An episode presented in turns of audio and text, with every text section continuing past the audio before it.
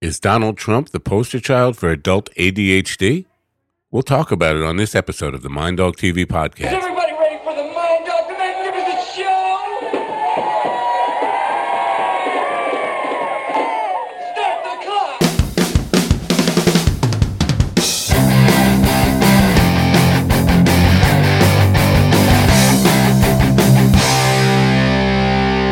And welcome, my friends, to yet another episode of the Mind Dog TV podcast. I'm Matt Nappo. Thanks for coming. It's great to have you here as always. This is our last daytime edition of 2020. It's been uh, a strange year to say the least. Uh, kind of happy to see it go, but um, I'm not expecting things to change automatically when when the calendar changes. I know a lot of people. I don't know if, if it's superstition or what, but think somehow uh, when we start calling it 19, oh, 19 2021, uh, all of a sudden things will be miraculously different. Um, I think we'll have some carryover, unfortunately.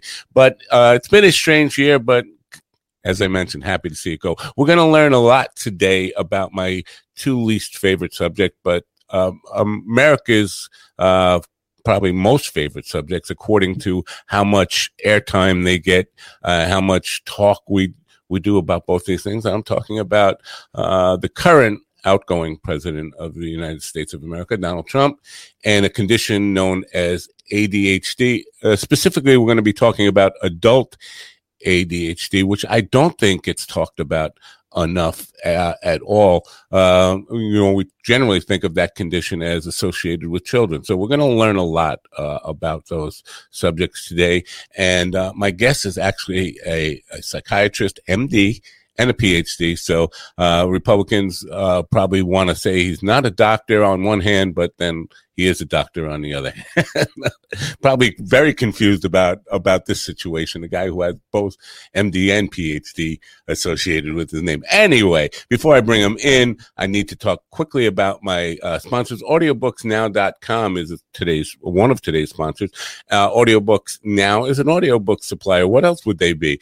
And you know about the convenience of audiobooks. I don't have to remind you about them, but what makes audiobooks now uh, .com the place to go for audiobooks? Well, simply it's uh, pricing, pricing, pricing. Uh, audiobooks now club pricing plan is simply the best deal on audiobooks you'll find. It offers the savings and flexibility not found anywhere else with their save on everything discounts, rollovers, exclusive offers, loyalty program, incredible selection, and cancel anytime po- policy simply cannot be beat. Plus, get a free premium audiobook on select titles when you click the link in the description. Also, we're going to up the offer just a little more. You can get a free 30 day trial of the club pricing plan uh, when you click the link in the description, audiobooksnow.com. It's easy enough to find. And uh, generally, the price of the club pricing plan, uh, club pricing plan is $4.99 a month, but it will be absolutely free for your first 30 days. If you're not happy with it, just uh, cancel anytime before the 30 days is up and you won't be charged a penny for it. I do appreciate you uh, patronizing audiobooks now com. Uh, today's program is also brought to you by Fundwise Capital. You know about Fundwise Capital, folks. Fundwise Capital is a business lender matching platform that gets you the best credit lines guaranteed. You can apply online in 60 seconds or less, and there's no effect to your credit to see how much you can get. Use the funding for anything you need to start or grow your business. That's right. I did say start or grow your business. If you don't have a business, but you got a solid business plan that can help you get funding, get the best funding you can qualify for. Their strategic lender matching platform searches through hundreds of lenders to find the very best possible option for your unique situation. They have hundreds of five star reviews on Google, Trustpilot, and Facebook, and an A plus rating with the Better Business Bureau. They provide unsecured lines of credit at 0% interest for 9 to 15 months, unsecured term loans, loans based on your income, short term gap funding, bridge loans, all that kind of stuff. They work with real estate, startups, franchises, restaurants, any kind of business, any kind of project. To get started, you just go to apply.fundwise.com slash minddog, apply.fundwise.com slash minddog. And again, I do appreciate you patronizing fundwise.com. Now on to, the, to today's uh, big program. John Kruse is a neuroscientist by training and a psychiatrist specializing in adult ADHD for the last 25 years. He wrote, uh, Recognizing adult ADHD, what Donald Trump can teach us about attention deficit hyperactivity disorder to capitalize on this teachable moment. Uh, Trump serves as the poster boy for severe ADHD and his behavior is incomprehensible without appreciating his condition. Uh, ladies and gentlemen, please open your ears, open your minds and help me welcome in Dr. John Kruse to the Mind Dog TV podcast. Dr. Kruse, welcome. I'm delighted to be here today. Uh, so, you know, the uh, obvious uh, assumption people are going to make is uh, putting Donald Trump in the title is going to be controversial enough to get a lot of attention, and, and that would be the, the main impetus for uh, for even uh, considering him on this subject. Your answer to that?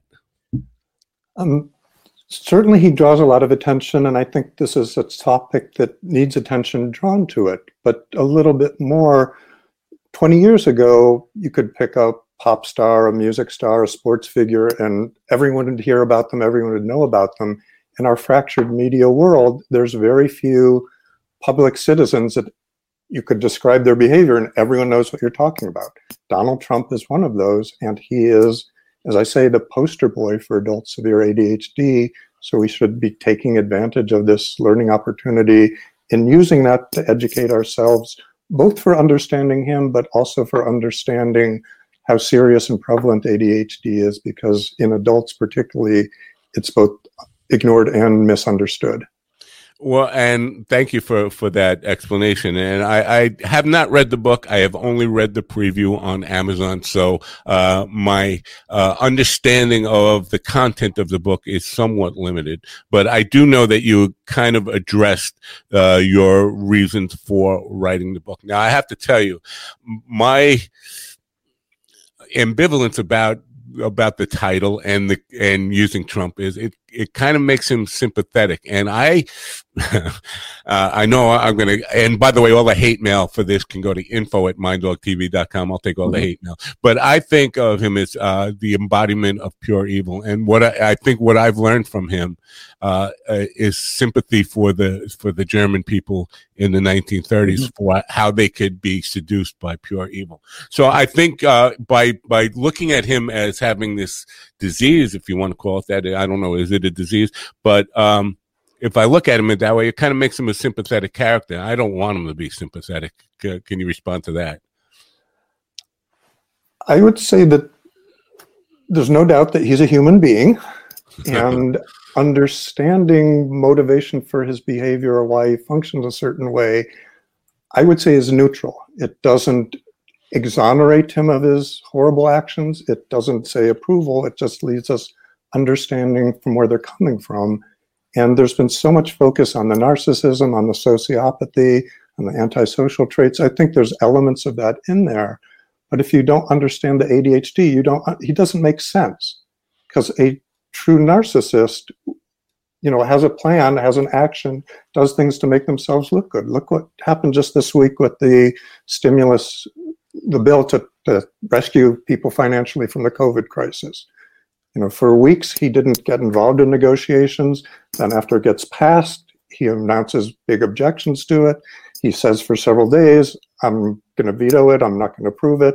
And then after uh, unemployment benefits expire that day, he actually signs it. And then right. this is not a coherent strategic plan. And I would argue someone, if we're going to use evil in any political sense, it may be more for figures like Mitch McConnell or Dick Cheney, who clearly had a plan and acted in ways where they knew they were harming lots and lots of people. Mm. Donald Trump, I, I think the evidence suggests he doesn't think about other people. It doesn't raise his consciousness. He's, he's not planning. He's not strategizing. He's jumping from topic to topic. He's telling us what's ever at the top of his head. He's influenced by whoever spoke to him last. These are largely ADD traits and again, that doesn't make the content of his actions good or helpful. I mean, I think, and I've written about this separate from the book, which came out a year and a half ago. You know, I have an article on medium.com all about how his ADHD contributed to our COVID crisis because he's unable to plan ahead. He's unable to see future damage of not acting now. He's unable to organize a bureaucracy. He's unable to prioritize. He's unable to keep from blurting out comments in a public forum about whether you should be injecting bleach under your skin. All of those are ADD traits. And again, so yes, I've, I've, got the criticism that this lets him off the hook or exonerates him. Again, I think it helps explain. And I don't think, you know, if you still don't like him, then I don't think it takes away from not liking him, but I think understanding why he's so sort of buffoonish in yeah. his actions. And I think insight into the ADHD gives a little insight as to why he's appealing. Part of why he's appealing is despite four years of president, he comes across as the anti politician. And why does he come across that? Politicians tend to think before they speak. Oh my God. I mean, I think that's a desirable trait in a leader, but I can also appreciate people think, oh my God, Hillary took two seconds to answer that question. Obama had pauses in his thinking. He must be hiding what he's truly thinking and giving us some bullshit. I, I don't think that's the only reason for pausing when you're thinking, but I think that's a popular misconception. And Trump, as his family member said during the convention, you know, he tells it like it is, which isn't like what reality is. It's what's, but he is giving us a picture of what's inside of his head at that very second.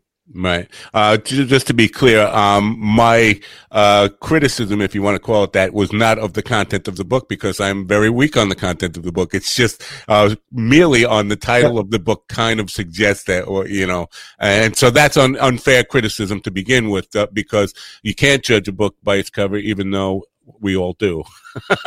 um, but I agree with what you said that it, you know he doesn't seem to care about people. He doesn't seem to um, really have any empathy. But when I when it comes to the you know the COVID crisis, there was clear evidence that he at least understood the dangers when he was talking to Bob Woodward and, and was recorded about it. Um, so uh, the question I would have it can can the kind of lapses or, or, or of understanding uh, is that part of you know where where it changes from? He did clearly understood it in that moment but maybe mm-hmm. not the next day or the ne- or even 5 minutes later.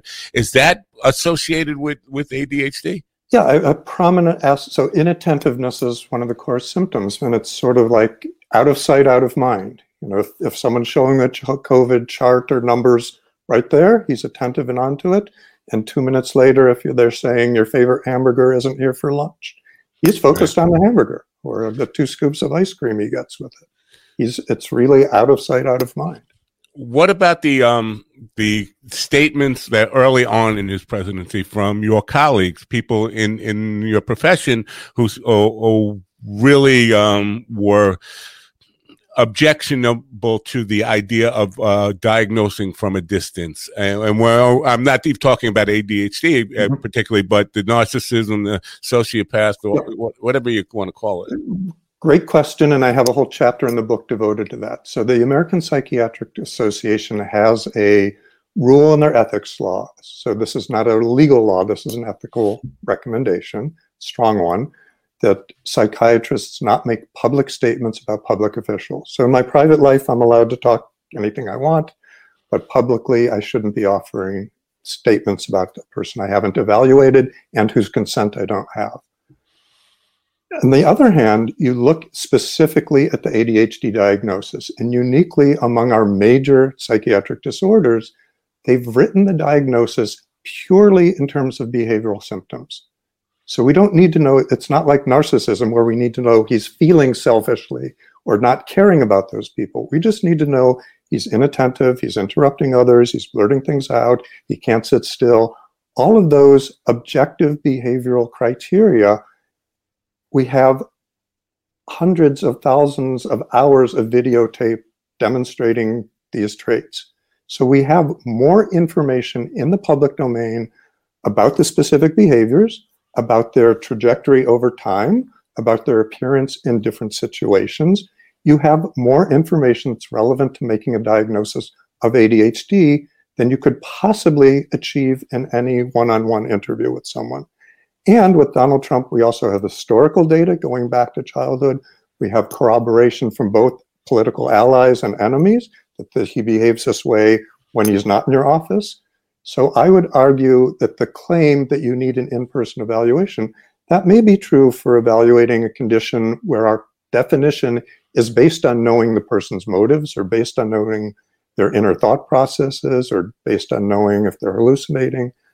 But for ADHD, I think there is a clear exception to this. And I, I think the rule is outdated in some other ways, but I would distinguish, I would say, we know for a fact he meets full criteria for ADHD. That is not, you, you cannot possibly dispute it if you look at his behavior.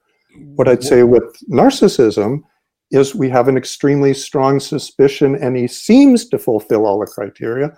But again, I don't know really when he does certain things. Is it that he's not even, is it he's aware that he's doing something that's dismissive of others or that they're not really entering into his consciousness? Those are different factors there. You got you. So yeah, I, I, I, that definitely clarifies things for me as to uh, what what it's all about. So we won't talk about those other supposed disorders, but one of the things that I know he's uh, with good reason to be suspected of is drug use. Now, can his drug use uh, make it uh, can it manifest itself in symptoms that look like ADHD but not be uh, ADHD or can those drugs actually cause a, ADHD I guess that's two questions but uh, can you try to answer well, so there's a couple so there's been a meme that's been going on since the 2016 election when Trump was sniffing a lot and and Howard Dean a medical doctor former governor of Vermont um, former Democratic candidate for president president was one who commented you know, it looks like the guy's sniffing cocaine. And there have been reports from um, actors who are on this on on the set on The Apprentice who claim that Donald Trump was sniffing Adderall on the set. Right. Two different reports. There have investigative reporters both from Newsweek and from, I believe it's the Gawker, one of the online sorts, who found doctors who had prescribed Trump diet pills, which are often stimulant medications that are also used for ADD, um, in the 60s and 70s, and that he was on um, large amounts for years. So there's been this sort of not hugely recognized in the media directly, but sort of hinted at or alluded to. Could all this sort of weird, twitchy behavior, he can't ever sit still, he's twisting his torso, he's blurting out and interrupting things. In people without ADHD, the stimulants do produce symptoms that look a lot like ADHD. They can produce hyperactivity. They can produce talking in, you know, incessantly. They can produce disrupted attention and scattered jumping from place to place. So what's confusing is that in a person with ADHD, these same medications that can make a quote normal person look ADD-ish can actually have reverse effects. So they can help someone be more focused, more coherent, it, it's sort of what's called the paradox of giving kids Ritalin. You're giving this hyperactive kid who can't sit still Ritalin.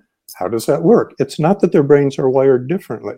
It's that a kid with Ritalin, if you give him the medication that allows his brain to focus, he can sit there and look at his phone and play a game on that rather than looking at the phone for two minutes and there's the dog barking there and there's mom calling over there and running around the room. It's not that it's directly cutting out the hyperactivity, it's it allows him to focus get into the activity and behave more like a normal person. Mm. So hmm. I think the critics have it completely backwards. They attribute his weird behavior to being on stimulants like Adderall. And it's it's not a naive, stupid mistake because I see pharmacists do it all the time. I see them treat my patients who have ADHD who are going in, talking a blue streak, jumping from topic to topic, blurting at things in line, and they're thinking, oh my God, this guy looks like he's on speed. Why am I giving him prescription Ritalin or Adderall that's going to hype him up more? When in fact, it doesn't. It, it you know helps them be calm and organized and focused. So again, this is not this is a common mistake people make, but they have it completely backwards. So I say rather than riffing on Donald Trump sniffing, we should be supporting his snorting. I'm, I'm being a little flippant there because snorting isn't the best way. So, so, but more to the point, and I have an article on this on medium.com, we have compelling evidence that Donald Trump does use stimulants, but he should be using more of the time. So what am I talking about? There are certain speeches that are you know, designated as important high profile speeches. So State of the Union speeches, his Fourth of July parade when he had, you know, a big parade's going on, when he announced al Baghdadi was was killed, um, his second debate with Joe Biden after he blew up the first one with horrible ADD behavior. In these speeches that I'm talking about that are important ones, and I compared them to speeches he gave the exact same week. If you look at him, one his his physical gesturing is cut by a third. You know, there's not too many substances that would do that. Stimulants will do that in someone with ADHD. Two, if you measure the coherence of a speech just by does this sentence logically follow the one the previous one? Did he even finish the sentence? And and coherence is a squishier rating thing than than just counting movements. But his coherence in speech increases in these high pressure events. And, and again, stimulants will do that for someone with ADHD. If someone ADHD is really trying to focus, maybe they could hold their, their um, physical manifestations or hyperactivity together. But if they're focusing on their hyperactivity, their speech is even more wild. On the other hand, if you're trying to focus and make your speech more logical, you may be able to improve that voluntarily, but you can't simultaneously control. So that the two are going better at the same time is circumstantial evidence that he's on something. But the kicker is if you look at those presentations, his pupils are giant. And they're not giant at the other speech that where he's non-medicated during the week. Um, the lighting, if you compare his eyes to other people, Pence in the background at the State of the Union, Joe Biden on the same stage, you know, lighting can affect pupil size. These are not lighting effects. These are short-term effects on the space of a few hours, or maybe lasted the whole day. I don't know because we don't have. This has to be a medication, and stimulants are the only class of medication that's going to dilate your pupils. If you have ADHD, reduce your hyperactivity and make you more focused. Right. And that pupillary piece of evidence is physiologic evidence. It's more compelling to me than even if you saw him take the Adderall and put it in his mouth. Right. People can choke, can tongue medication or hide medication. We know that there are times. So, my question is given that you'd want a president who's able to process information, able to respond in a non impulsive way, this guy should be taking his medicine every single day, not just for special occasions when he thinks he wants to meet our criteria of being presidential. Well, uh, you would know better, far better than anybody, me or anybody in my audience. I would, I would suggest on that. But I think the mo- the consensus is, is that he is on it almost every day. But what happens is he, you know, he, they wear off. A, you know, he doesn't necessarily continue it all day. I mean, like that UN speech that he gave, where he, he's, it was the same day he gave a speech before that someplace, but then was in the UN later that day and looked like a typical guy who was crashing on, or from a cocaine high or, or whatever. So I think, you know, the question though that it begs is, if I if I have ADHD and I have uh, I'm misusing drugs, abusing drugs, or even mm-hmm. over the counter or cocaine or whatever it is, can that make my condition worse? Yeah. So if you don't get the right dose of, I mean, as, as in any other branch of medicine, dosage is important. So people with ADHD, one, if they take too little, or some people are not sensitive to the medication, you know, it won't help. But two, even if it is a good medication for them, if they take too much, they go from being under focused to focused to scattered again. Right. So someone, even with ADHD, will look like your non ADHD person on a stimulant. They'll look like someone too hyped up, too cracked out, too overstimulated. So right. I'm, I'm, I'm, what I mean by the question though is if I'm abusing drugs and then it, let's just say I stop drugs, will that necessarily make my ADHD click it into a higher gear? Like I've uh, I've caused uh, a ripple effect now that is going to make my condition worse, whether I continue to abuse drugs or not. Yeah, most of the evidence would suggest that that you're just left at your baseline. But again, if if the medication helped you look like a professional in the workplace, there's CEO of your company or something, and people were accustomed to you performing in a normal way, and suddenly you're there in a scattered, distracted, impulsive way, you're going to look so much worse that that's a big decrement. Gotcha. Um, the, the longer term or the potential damages, because they do, I mean, the, the way the stimulants can have long term bad effects, one is that there's some real but small potential for addiction with them. And we know most people don't get into that, but some do. And there's an even rarer condition, which is separate from addiction, which is called amphetamine induced psychosis. So, just like someone who is completely flipped out on street cocaine or street speed, there are some individuals, and it's probably less than one out of 500, which isn't horribly rare, who actually become clinically paranoid. They really think people are out to get them, mm. not just that their votes aren't being counted or something.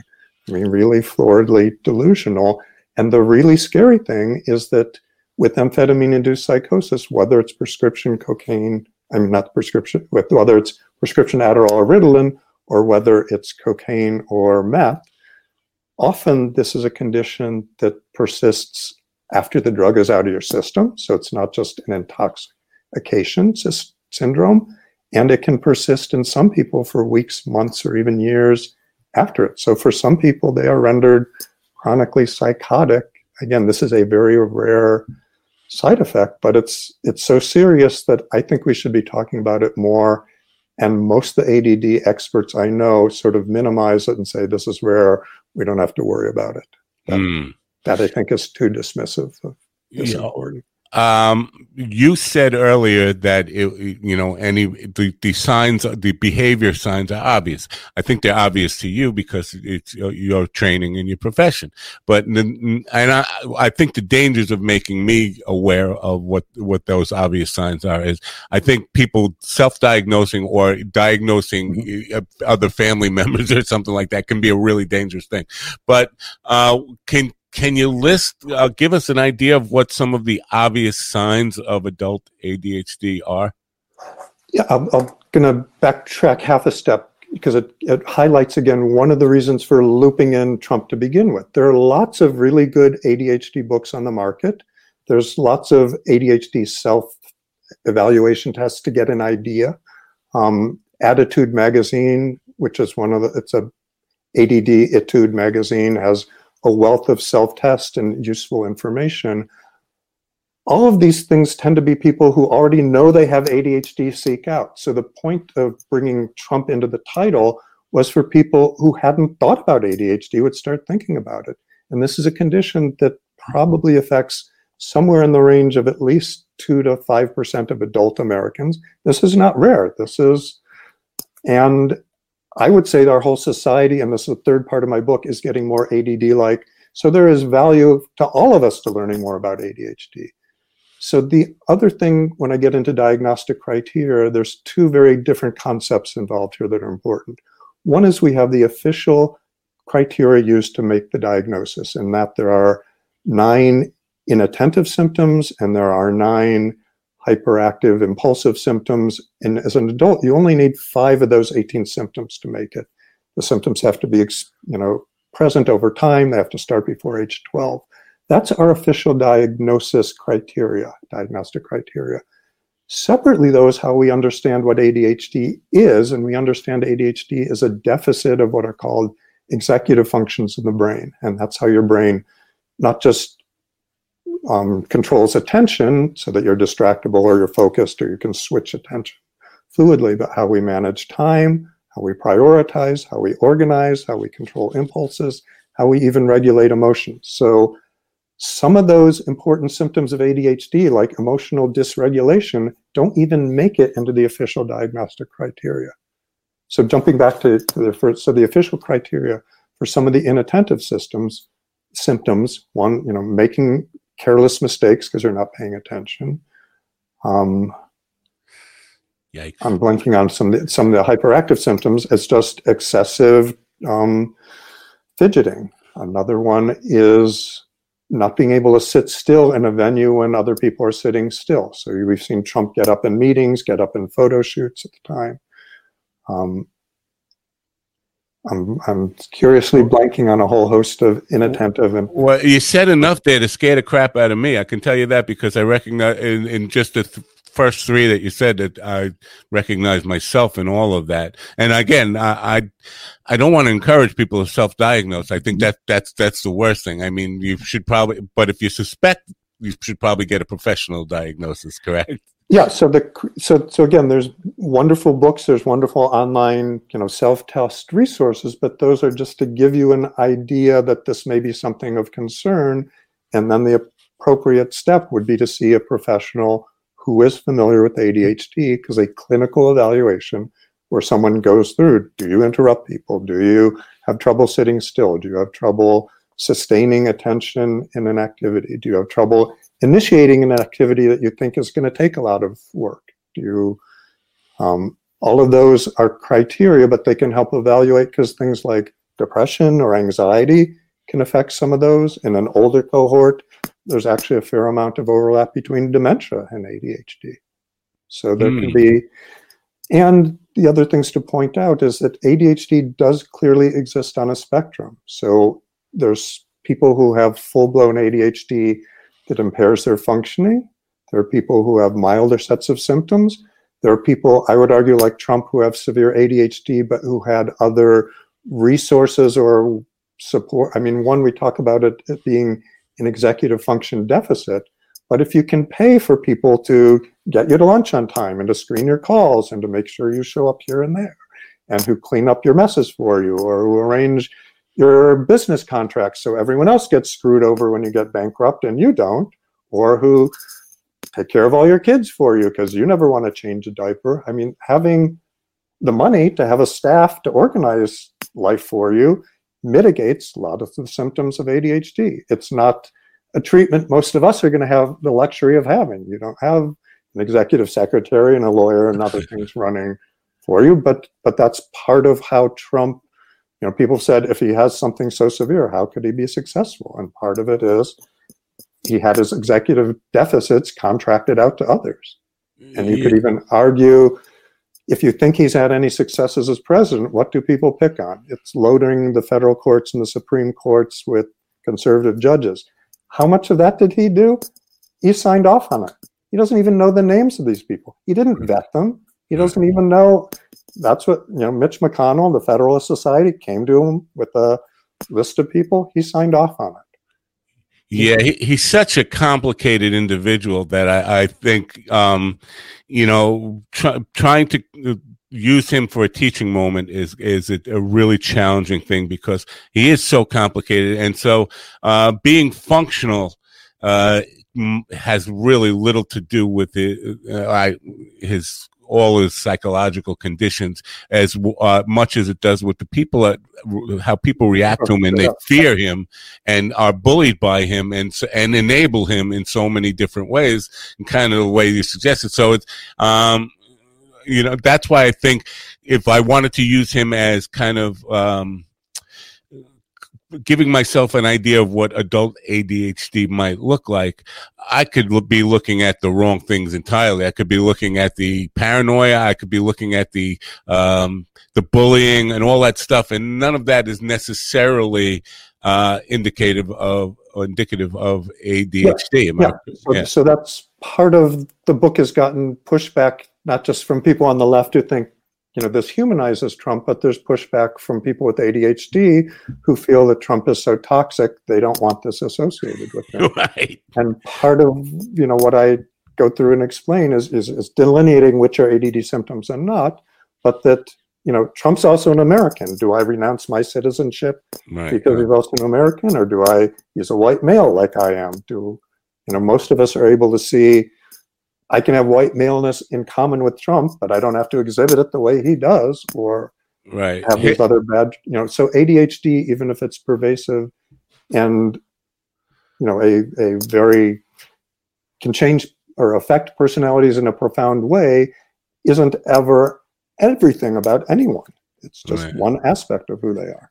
Yeah, it's it's an irrational thought to think just because uh, I share a condition with somebody that makes me uh, like that person. Uh, you know, Hitler had hay fever, and I have hay fever. That doesn't make me Hitler.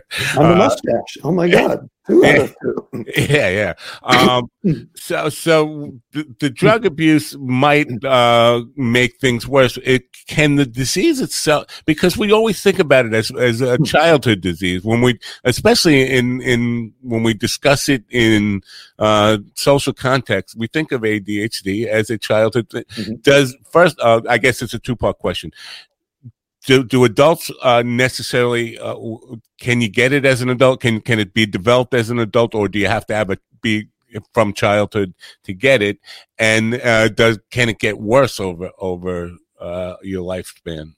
So, really good questions. I'll start backwards a little bit. So, this is one of the disease entities in mental health that was identified clearly first in kids and for years or decades, you know, from the 50s, 60s on.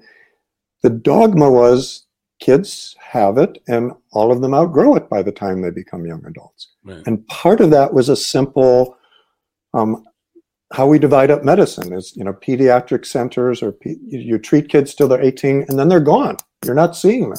So some of it was just a stupid assumption. Because two was some of the symptoms, like a little kid, maybe literally running around the room. Now Donald Trump isn't running circles around the room. I would argue his hyperactivity is not subtle. I mean, if you look at him during any of the debates Yeah. group debates, he's twitching, he's moving. Actually, he sometimes holds onto the lectern. I think whether it's conscious or not, it's so he doesn't behave hyperactively. But you know, you see the State of the Union or other when people are singing the Pledge of Allegiance. He's acting out in ways that no normal restrained human being does, but it's not to the extent of a three-year-old kid running around. So some of the particularly physical symptoms of ADHD do get less severe or prominent as you go from childhood to adulthood. The other thing is so among kids who have it, current research suggests a third do it by adulthood. Another third, their symptoms don't seem to get much better at all. The middle third get somewhat better, but still have substantial ADD symptoms as Hmm. we go through life. So the, the claim or the concern, current conception is that by early young adulthood, if you have ADD, the extent or severity of your ADD is probably there for the rest of your life. Again, towards the end of life, there is a huge overlap between dementia syndromes and ADHD. So that could certainly make you suddenly be much more forgetful, much more inattentive, much more. It can be confusing to diagnose it then. Um, to get to your other question, does it suddenly appear in middle age? I have patients who came to me, you know, the age of 50. I, a guy I saw a few years ago started three different startups, very successful in the tech industry. His third company was failing. He came in because he was for explosive anger episodes. That's what he was focused on. That's all I saw. And the more he talked, this is clearly a bright guy. He had gotten, through, well, just a host of other inattentive, you know, blurting things out, not able to wait his time, you know, not not inattentive, distracted, and you know, towards the end, of, I, I said this looks like ADHD. This is not just anger management, and he was sort of, you know, wow, this seems insightful. This does explain a whole range of things I didn't see before. But he was convinced that he wasn't having most of these symptoms before his third company was failing. So I said, well, go back to talk to your family, go back to talk to your business partners. He went to his family. He was a child of, there were eight in his family. And they said, no, Bill, you were like this every day of your life. You were racing all around you. So part of ADHD, one, is that people with ADHD tend to be not very good at monitoring their own ADHD. I mean, that, that one of the deficits is not paying attention to what you're doing and or not recollecting it. So some of the people who show up at later stages in life are showing up because either there is less structure around them that helped corral their ADHD or the demands put on them have increased. So, although again, lots of kids are identified with it, other critical points where we see people coming into treatment one is going to college. I had two kids who were failing out of Stanford a few years ago. Both, you know, Stanford's is the most exclusive you know, college in our country. You have to be really bright. They were really bright. They had what what happened is they went to the college environment. Mom and dad aren't around saying you have to study now. Oh, I can party. I can do this. I can take 17 classes that interest me and fail all of them. There was no structure. And when I went, you know, one of these kids, it wasn't that his parents cheated for him. It's that mom and aunt came from a Middle East heritage were sitting in the kitchen every day after school, not doing the homework, but making sure he got it done and also making sure he wasn't driving fast cars or so you know this was an example bigger load was expected of him and much less structure around him. So going into college is a big transition point like that. Second one is going into the work world. So even though college is less structure than high school the work world certainly not going to say you have a course that's three hours each week and you have final you know quarterlies this often. In the workload there here's your work you do it at your rate but you have to be here by our deadline. So much less structure much less direction for many people with adhd and more demands put on them. So that's a time. And then weirdly and i so those time points lots of people write about it's in the literature. The one i see a lot from ex- working with adults with adhd is retirement. And that might seem weird but again if you found a career that you worked at and and I'll get back to working at in a moment, but you had structure, you had expectations of what's happening every day, and now you're thrown out, what do I do 24 7 other than annoy the spouse or you know the expectations may be lower but there's i've seen people who are completely lost who were pretty functional individuals. So getting back to functioning one of the really important things with adhd and it's important to all of us but it is more important with ADHD is that they're doing something that's interesting to them. So, wow. so one of the buzzwords is that people with ADHD are interest driven, other brains are importance driven. So it's not, you know, the, the guy with ADHD who doesn't move his car and it gets six tickets, he knows it's important. He knows there's going to, you know, his car might get towed, but yeah, yeah, I'll go do it in a minute. What's more interesting is this video game, or I'm going to check the license recent polling on the election in Georgia, or, you know, 72 other things come up because they're more interesting to him and more compelling. So the people with ADHD who tend to succeed in life find things that are interesting to them. Hmm. And uh, I mean, jumping back to Donald Trump, you know, self promotion of himself, maybe real estate are interesting. Things like learning what's in the Constitution and what are the separation of powers. I mean, it's pretty clear he hasn't mastered what even the president's role is. Separate from his willingness to break it, it's that there's so often, you know, when he, he he just doesn't even get the basic mechanisms of what Congress does, what the president does, or getting back to important special interests. There are tons of reports of how they've dumbed down the daily security briefing, making it shorter and shorter, putting in pictures, putting in graphics. And the people say, he still isn't paying attention. It's not that intellectually he doesn't get, oh, I get it's important to know that. It's he's not interested. Right. He's not going to stick with it. He's not going to pay attention. Well, there's so much to unpack in that answer that you just gave. But what what it seems to me, and I hate to say, I'm sure you'll correct me if I'm wrong, and I hate to put out misleading information, but it sounds to me like structure is a very important thing in controlling uh, the behavior of somebody with the disease. It's, that sounds like what you just said. So yeah. I'm I'm thinking we have such a prevalence of prescription heavy or uh, prescription inclination that especially with children you know we we diagnose them as this and then all of a sudden let's drug them up can is is prescription as always necessary and can can it be controlled more through that structure and, and giving them um, things to keep to hold their interest, find out what what will hold their interest, and then provide that structure, as you mentioned, uh, especially in in terms of people who will retire but will manage to function well because they had that structured environment. Can you speak to that? I yeah, there's so many good questions packed into that that if I get too far off track, pull me back in. So, I mean, one issue that, that some of this hinted at is that different cultures clearly have different ideals and expectations of what's okay for a little boy to be doing or a little girl in the classroom, what's not okay. And, you know, some of our framing of ADHD is embedded in a set of social expectations as to what kids or adults should be doing or not doing. Another piece of the question is our current understanding. I mean, we can find biochemical differences at a group level between kids with ADHD and not. We can see genetic differences predisposing. So there are clearly brain and underlying differences. Um, the medications clearly can be measurably helpful. They never eradicate all of the ADD. They never make someone, and, and in a good way. Some people like the spontaneity, the creativity of putting, you know, thinking outside of the box or putting together disparate ideas. That doesn't get eradicated by the medication, and that's a good thing.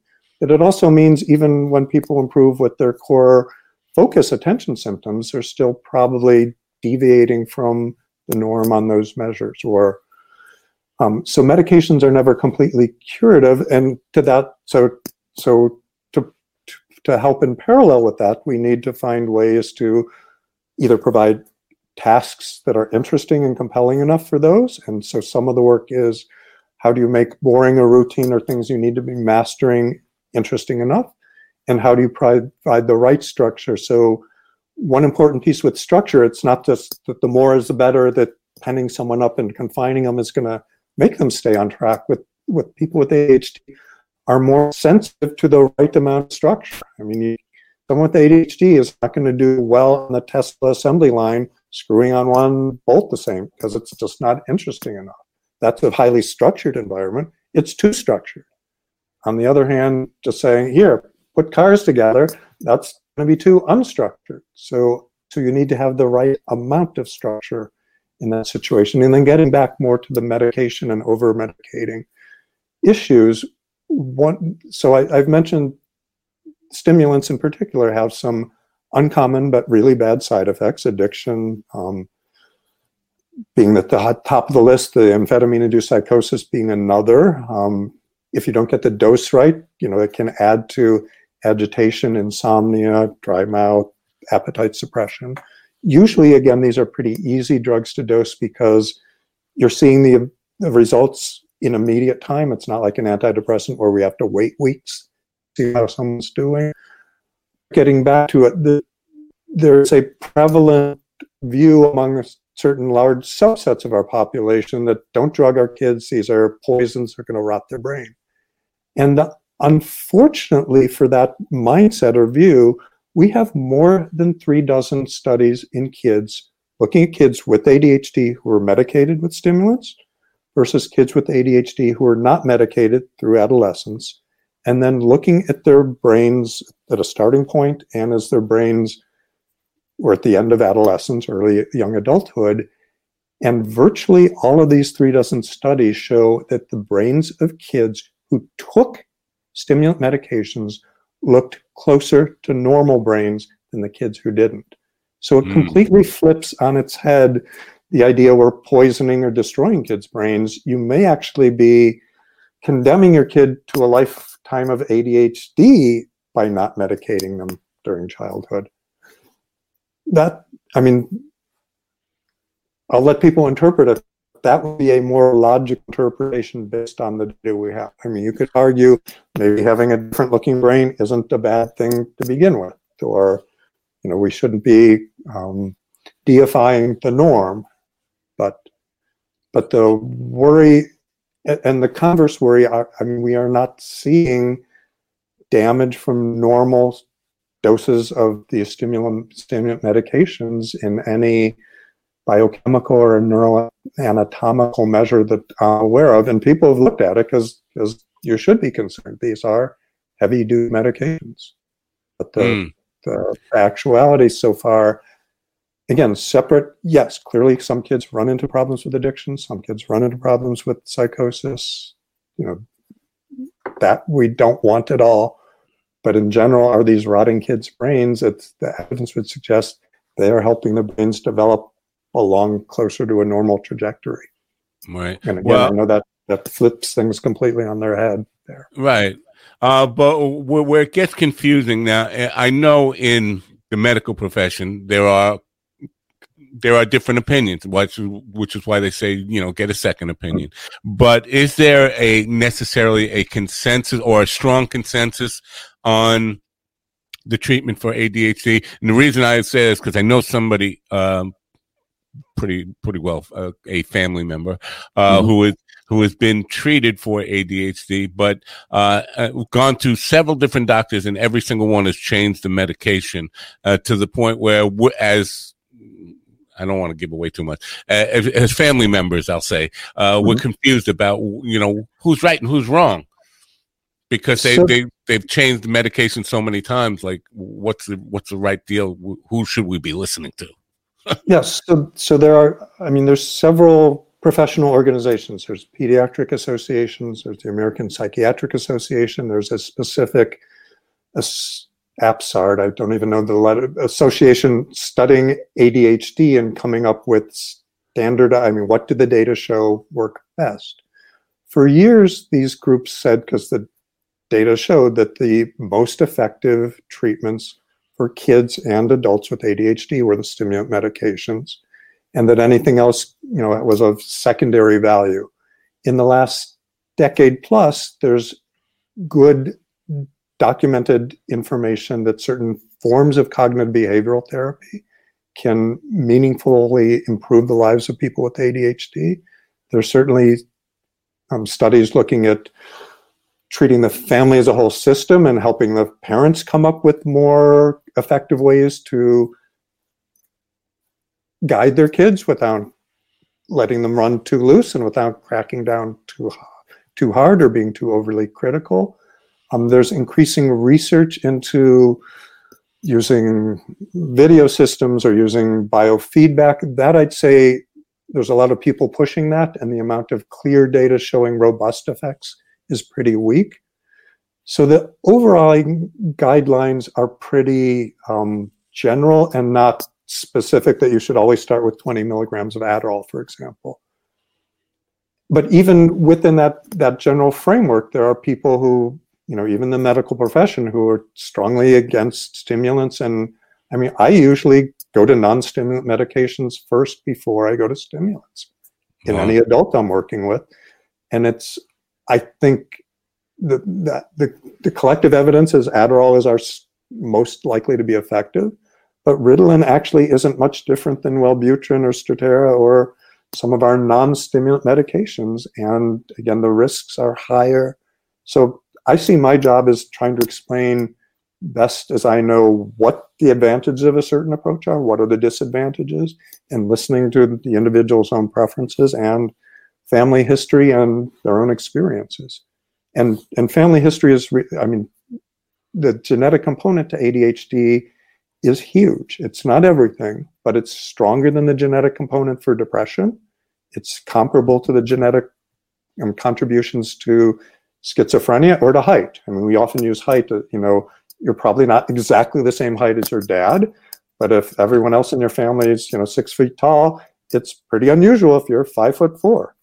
Or, you know, we can switch the numbers around. So genetics right. aren't everything, but they are a huge. So often kids with ADHD and, and jumping back two decades, how we started noticing more that adults had ADHD is that parents were arriving into the clinic with their ADHD kids and showing up 15 minutes late and not doing the homework between sessions and displaying inattentiveness and ADD symptoms themselves in the clinic. And people are saying, wait a minute, you look like your kid. This is. Um, yeah. Is there a link between intelligence and ADHD? Simple answer is no. The more there's a lot of ADHD has had a certain cachet in the popular attention, and there's people, hundreds of blogs talking about its superpowers, the ability to hyper focus and get really into things, or you know, with Trump, maybe some of the authenticity or some of the what I call eternal freshman syndrome, sort of the endless excitement and you know everything seems new, everything seems amazing, everything seems exciting, joy going along with it. But if you look at, I mean, intelligence in the general population faces a, a, a normal distribution. You know, there's a few outliers, really smart, really impaired, and most people are hovered around the average. That's what it looks like for ADD, with the exception is that so there are people who are fantastically brilliant who have ADHD. There are people who are average with ADHD. There's people who are low average with ADHD. There's certainly in our society, and, and maybe others constructed differently, you can get far enough on intelligence alone that a huge amount of ADD might not impair you. Again, I have, I have a guy who graduated from Stanford. He could read Nabokov, Lolita. He read it in four hours and processed it. And then his life was falling apart, even though he had spreadsheets for where he put his wall, where he did this, where he, hmm. because he was so bright that he could, you know, pass the test, pass, write the essays, do things to to mitigate that. So where so there is some over there's some conditions that cause mental retardation or intellectual developmental problems. We have different terms, different days. Where many of those kids have ADHD with certain of those, and and there's a correlation with um, Asperger's syndrome as well. So so even though in general, the distribution of intelligence with ADHD looks like the normal group. There's actually some weighting or a little more people at the severely impaired end than you would think from a normal distribution because some of those severely impairing conditions that don't just affect other aspects of cognition also affect attention and, and ADHD symptoms of cognition. Well, I'm glad you mentioned Asperger's because um, I could be wrong about this. Again, I'm wrong about a lot of things, but it seems to me in the last 10 years or so, we've seen a prevalence of a lot of people uh, being either diagnosed, but not by you, by by family members, not by mm-hmm. doctors, but but either by themselves or by family members of having Asperger's. And it seems to me a lot of the symptoms or behavioral patterns uh, seem a lot like what you're describing as ADHD. How do we know the difference? And is Asperger's over overdiagnosed by the, the layperson in today's world? Well, I, would say it's both overdiagnosed by the layperson and some quasi professional. So I think, I mean, there are fads in the medical world or mental health world. ADD was pretty clearly one in the 90s, first decade of the century. Bipolar disorder was a huge one, and I would rightly identify Asperger's autism spectrum right now is a fad diagnosis. I, I do believe it genuinely exists. I do believe we're probably still missing some people with it, but we are clearly overdiagnosing it. So I've had people whose therapist told them you have Asperger's syndrome, where all I was hearing or seeing were ADD symptoms. But they like the Asperger's syndrome because there's a neurodiversity community. Again, it has more cachet. It felt less pejorative than ADD. Maybe their own ADD prevented them from seeing some of the ADD. I've also seen people with social anxiety disorder or social phobia, just people who are really uncomfortable being with others get an autism spectrum diagnosis. The two may look at some levels similar, but there's substantial differences in where where the problems are arising. So by definition, autism spectrum problems have three features. One is impairment in social functioning. So it's not just not liking social interaction or being anxious about it, it's missing some social cues. You know, in babies, we can see eye movement. You know, normally you look at someone's eyes, autistic babies aren't doing that. You know, different responses to speech or so some fundamental impairment in how the brain processes social interactions. Two, some behavioral manifestations that are rhythmic, what we call stereotypical, so repeated the same way. So hand flapping movements or sometimes rocking movements are a core part of what has to be there with an autism spectrum. Now, those can be severe in kids who are severe. They may be, again, mild or sort of rocking soothing. Um, but that's not the random hyperactivity of ADD. Again, you can have both conditions simultaneously, and having you know having ADHD, you are more likely than the general public to have an autism diagnosis, and conversely, if you have autism, you are more likely to have ADHD than the general population. So there's some clustering, but but these are separable. And Very then the third, third, third, core part of autism is having some idiosyncratic, sort of factual based, weird hobbies or interests. So it's not just that you're interested in planes, it's that you go to the airport and it's the serial number under the wings that you're interested in. Or, and again, uh, these are maybe more severe examples, or, you know, you memorize all the train tables, or, or so it, it's,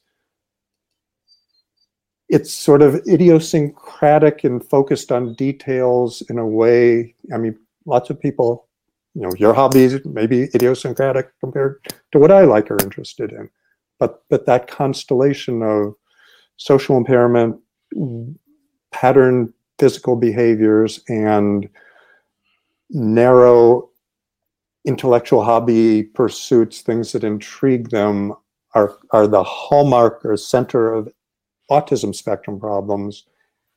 And again, ADHD spectrum, by our definition, are inattentive, hyperactive, and impulsive symptomatology. And again, wow. you, you, can certainly have both together, but but and, and there's some researchers who think that that maybe particularly in kids it is fundamentally one squishy concept, and there's certain factors that lead kids some to, to develop more on an autistic plane than an ADD plane. Wow, a very super interesting subject, and I could continue with probably about a hundred more questions. But out of respect for your time, we are at, at an hour now. I just have one more question before uh, getting to the specifics of where people can buy the book and all that kind of stuff.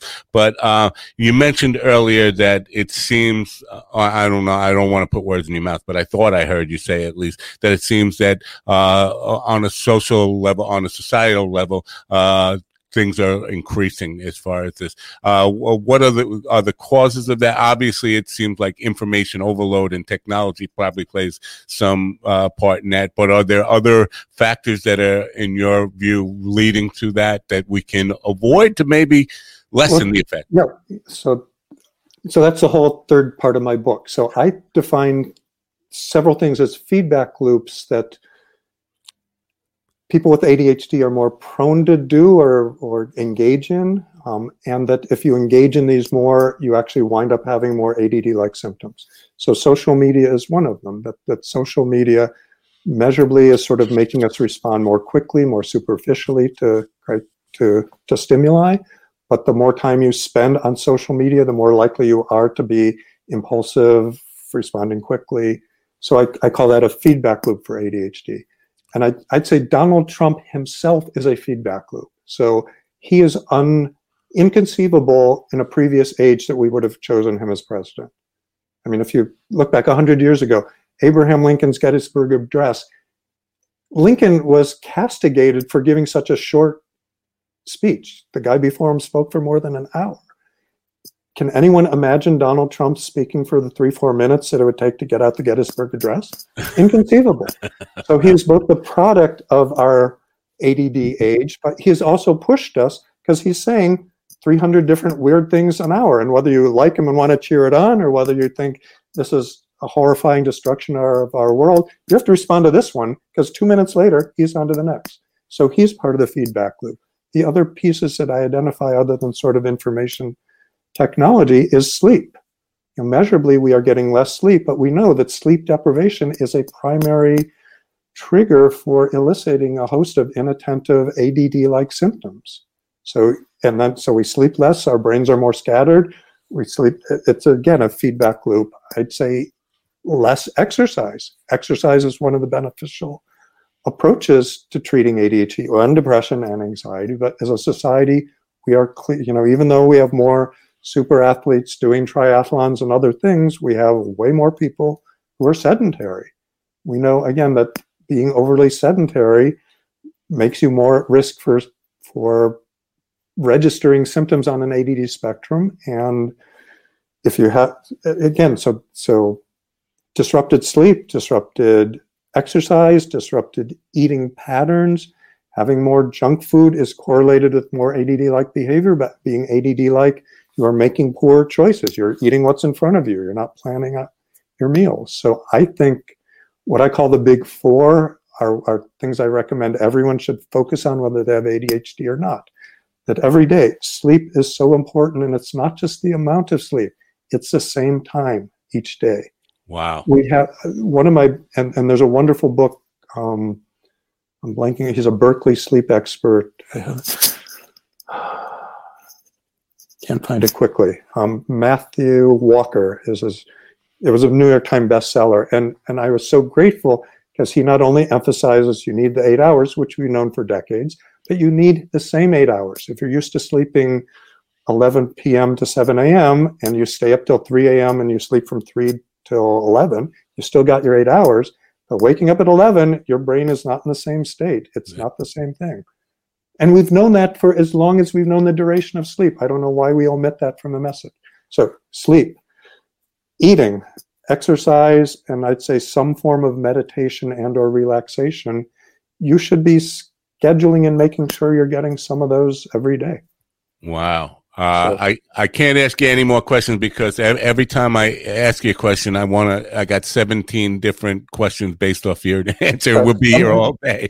some of them are in the book and, and I've posted on medium.com more than 100 essays on Trump and different aspects of ADHD. Um, I've also been doing some short Facebook lives, some of them have migrated to YouTube for some of these narrow topics on ADHD. Great stuff. The book is called Recognizing Adult ADHD What Donald Trump Can Teach Us About Attention Deficit Hyperactivity Disorder. It's by John Kruse, MD PhD. And uh, you've been listening to him educate me and hopefully you for the last hour uh, about adult ADHD because, uh, again, I think it's something that we generally think of as a children's uh, condition or, or, disease. And so m- most people don't even associate it with being an adult condition or disorder. Uh, I appreciate your time here and I wish you great success with the book. Again, there's so much more. I'm going to get the book now because I have so many more questions about this stuff, but uh, time is short and I do respect your time and I thank you for being here. I wish you great success moving forward. Great. Uh, so thanks. Have a great day and bye for now. I appreciate it. Bye. This episode is brought to you by Put Me in the Story.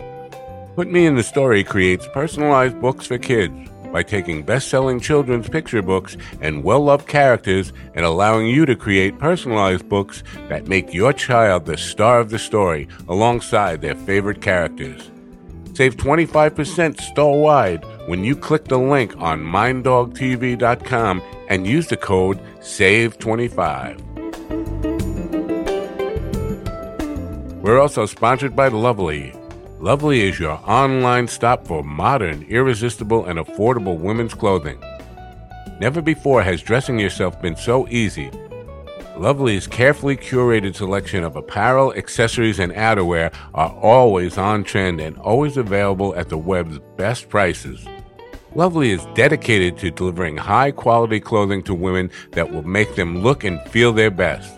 They believe every woman has the right to dress well and shouldn't have to spend a lot to love how she looks. They make it easy to wear outfits you love every day, giving you the confidence to take on the world. Lovely.com summer fashion trends are now 40% off, starting at just $5.99. Get an extra 18% off when you click the link on minddogtv.com and use the code JFT18. We're also sponsored by Vapor DNA. Founded in 2013, Vapor DNA is the premier online vape store offering an industry leading selection of electronic cigarettes, e liquids, and accessories. Their friendly and knowledgeable customer service team is always ready to provide the best customer service experience to ensure you find what you're looking for. They guarantee their products to be 100% genuine and at the lowest possible price. They're so confident in their selection and customer service, they offer their customers a 45 day refund policy. Save 20% when you click the link on minddogtv.com and use the code OrionQ. Dr. John Kruse, people. Uh, fascinating stuff. Fascinating stuff. You know, I never thought of uh, Donald Trump as a possible um, positive uh, force for anything. But I guess if if we can if he can help us learn a little about a condition that we know so little about, um, maybe there is some redemption in everyone. I, I like the fact that uh, Dr. Kruse uh, said, "Well, I have to consider him as a human being, as we all are." I have a difficult time with that because, uh, you know, I, I listen. I, if I'm being totally honest, uh, he he brings out the worst in me. I don't like to hate people. I don't like to hate people, but he brings out hatred in me. He definitely does. He, so uh, I'm not the most objective person at all when it comes to him. But uh, hopefully, you know what? If he can be a a a subject for teaching us all uh, a little bit about something we need to know more about, then then I guess there is some redemption in him after all. Try try to moderate my thoughts on that. I hope you enjoyed this program and I hope you learned something. I hope I learned something. I think I did. But I, I, to, honestly, my biggest takeaway from this is uh, and I have a propensity for this. Just like if I had a cancer expert on it, I'd be examining myself for cancer and thinking I definitely have cancer. Uh, the more he talked, the more I recognize myself and all those behaviors, and, and now I'm a little scared. Uh, so I hope you learned something. I hope you got something out of this, uh, and we'll tell your friends about it. And come on back and subscribe. Go to my YouTube channel and subscribe there. And questions and comments for me always info at minddogtv.com. Info at minddogtv.com. Uh, tonight uh, and I just want to make sure I get his name right. Uh, we have a guest, uh, a musical guest on tonight from MTS uh, Records. Is da- Darren Michael Boyd, guitar virtuoso. Uh, we'll be talking to him tonight at 8 p.m. It's our last show of this year, and I hope you'll join me then. That's at 8 p.m. Eastern. Until then, I'm Matt Nappo from the Mind Dog TV podcast. Thanks for coming, and bye for now.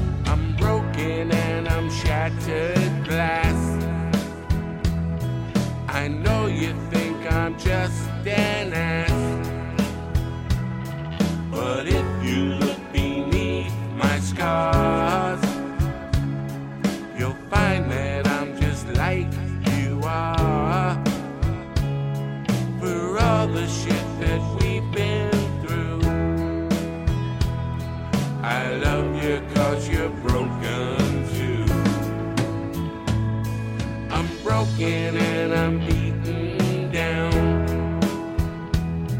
I know you think I'm just